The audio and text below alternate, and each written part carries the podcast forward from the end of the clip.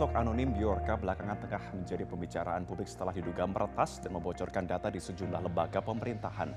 Dalam cuitannya, ia menyentil sejumlah tokoh seperti Denny Siregar, Menteri BUMN Erick Thohir, hingga Ketua DPR Puan Maharani.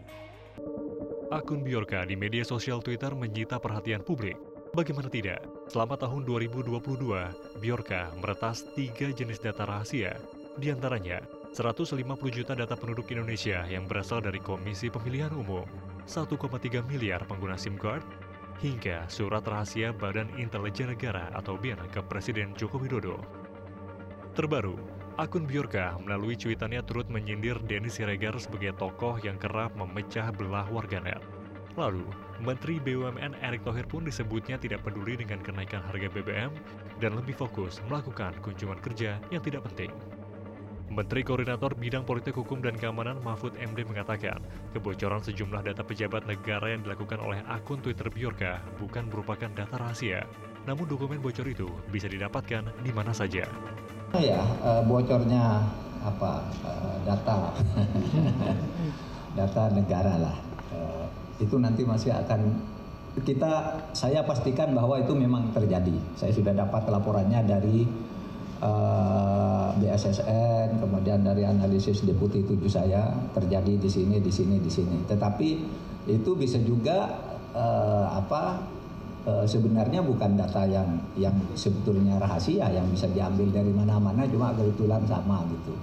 Nah, oleh sebab itu nanti masih akan didalami. Pemerintah masih akan merapat tentang ini. Jadi belum ada yang membahayakan dari isu-isu yang muncul. Itu kan itu yang sudah ada di koran tiap hari. Wah ini ingin jadi presiden ini begini ini gini. Kan cuma-cuma itu aja. Nggak ada yang rahasia negara itu kalau saya baca dari yang yang beredar itu.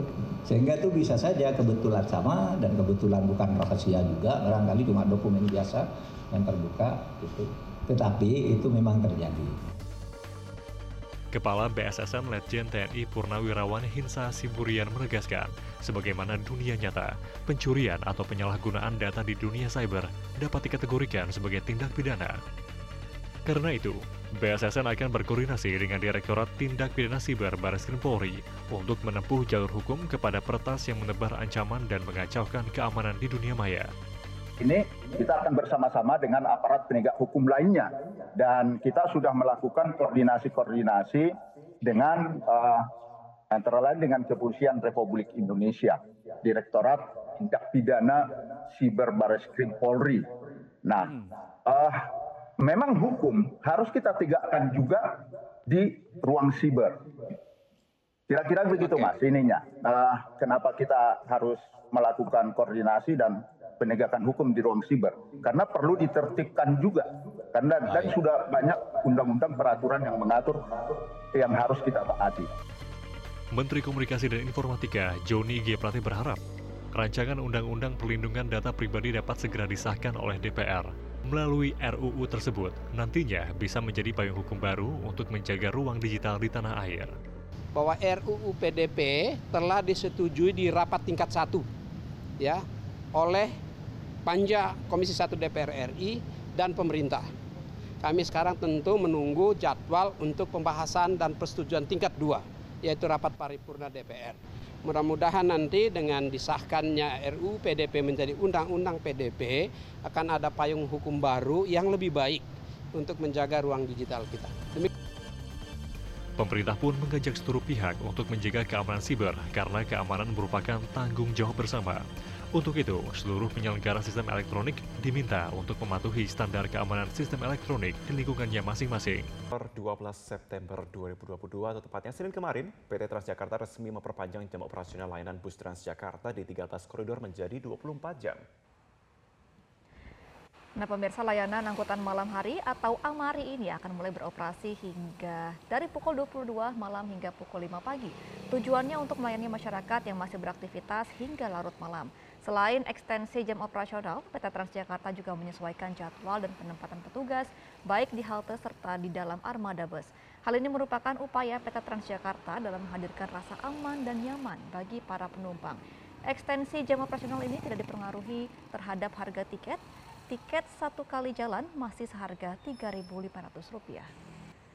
Lantas di mana saja 13 koridor yang layani angkutan malam hari jurnalis Metro TV Fadila Syarafina dan juru kamera Adi Nugroho punya informasi lengkapnya sekaligus menjajal layanan ini.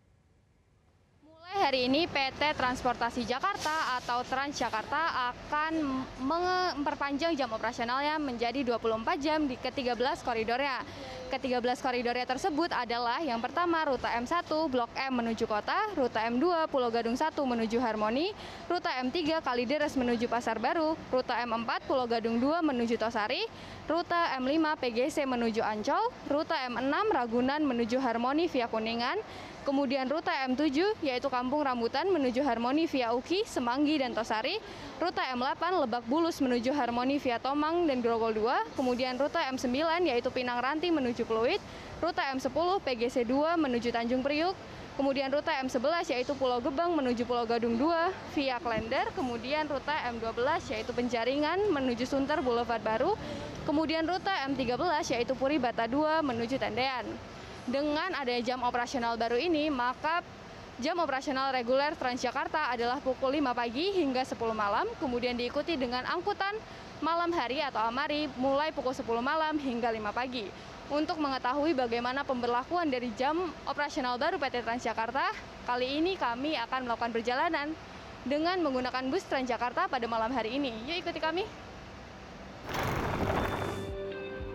Sebagai salah satu kota metropolitan di Indonesia, kegiatan masyarakat di Jakarta tidak berhenti, bahkan di larut malam.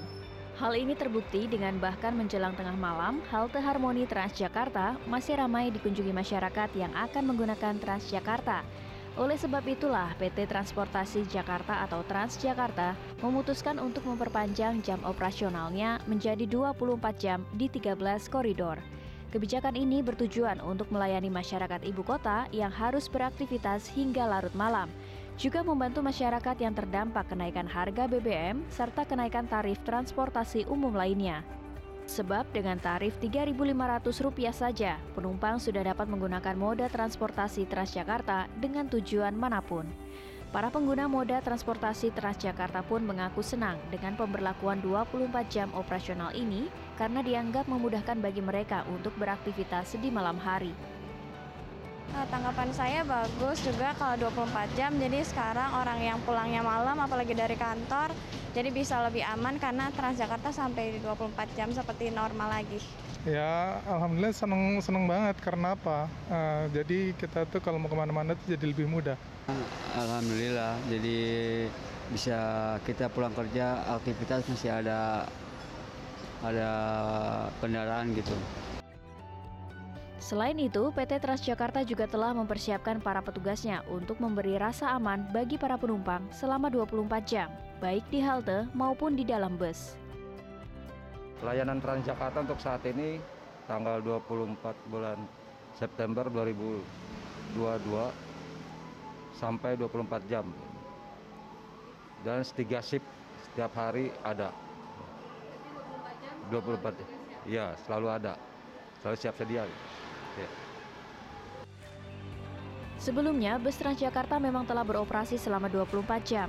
Namun, semenjak pandemi COVID-19, terdapat penyesuaian jam operasional Transjakarta karena kebijakan PPKM di Jakarta. Pada masa PPKM sendiri, jam operasional reguler Transjakarta adalah pukul 5 pagi hingga 10 malam. Sedangkan angkutan malam hari atau Amari hanya beroperasi pada pukul 10 hingga 12 malam.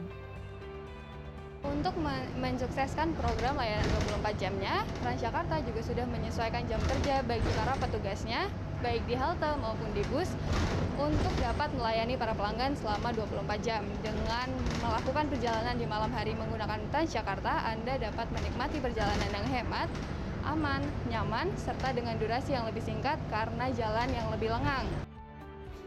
Perjalanan dengan angkutan malam ini tak ada bedanya dengan waktu terang.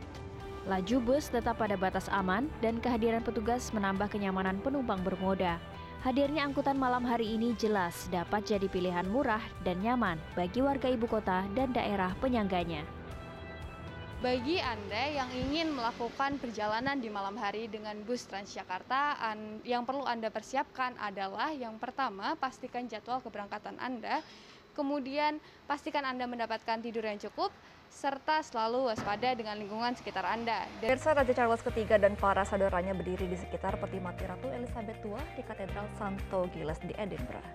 Ya, keempat anak Ratu Elizabeth yakni Raja Charles, Putri Anne, Pangeran Andrew, dan Pangeran Edward menundukkan kepala sejenak di sisi peti mati Putri Elizabeth II. Mereka berdiri selama 10 menit bersama empat anggota Royal Company of Archer yang berjaga dan bersenjatakan panah dan anak panah. Setelah usai, para warga diizinkan masuk dan mengikuti prosesi untuk melihat dan melewati peti mati ratu. Beberapa warga membungkuk ada pula yang menundukkan kepala. Peti mati Ratu Elizabeth II ini akan disemayamkan di katedral hingga Selasa waktu setempat. Kolaborasi menarik yang melibatkan dua negara yakni Indonesia dan Hungaria. Kolaborasi ini mewarnai pementasan seni dan budaya Wonderful Indonesia yang diselenggarakan pekan lalu oleh KBRI Budapest. Ya, selain menampilkan band yang didukung grup orkestra Resonance Chamber Orchestra Hungaria, Bias Manjuta juga mempersembahkan lagu folk song Hungaria. Menariknya lagu lawas ini dikemas dengan sedikit berbeda, yakni dia memasukkan unsur musik tradisional Indonesia seperti gendang dan seruling. Ari Tulang yang bertindak selaku show director Wonderful Indonesia mengungkapkan kali ini Paguyuban Citra tidak hanya tampil dengan tarian dan nyanyian, namun juga gabungan orkestra langsung dari Hungaria. Hal ini pun menjadi pengalaman yang berbeda, pertunjukan terasa lebih megah apalagi mereka tidak hanya menyanyikan lagu asing, namun ada pula lagu Papua. Ya, yang membedakan adalah kali ini Paguyuban Citra tidak hanya tampil dengan tarian atau nyanyian, tapi ada gabungan dengan orkestra langsung dari Budapest. Ini satu pengalaman yang luar biasa dan pertunjukan jadi kelihatan lebih megah dan lebih terasa gitu. Apalagi mereka juga tidak hanya memainkan lagu-lagu uh, luar, tapi juga memainkan lagu Indonesia. Bahkan backing vokalnya nyanyi lagu Papua. Ini buat saya menjadi suatu kolaborasi yang harmonis banget dan ini menarik sekali buat sebuah pertunjukan. Itu yang bikin saya jadi bangga.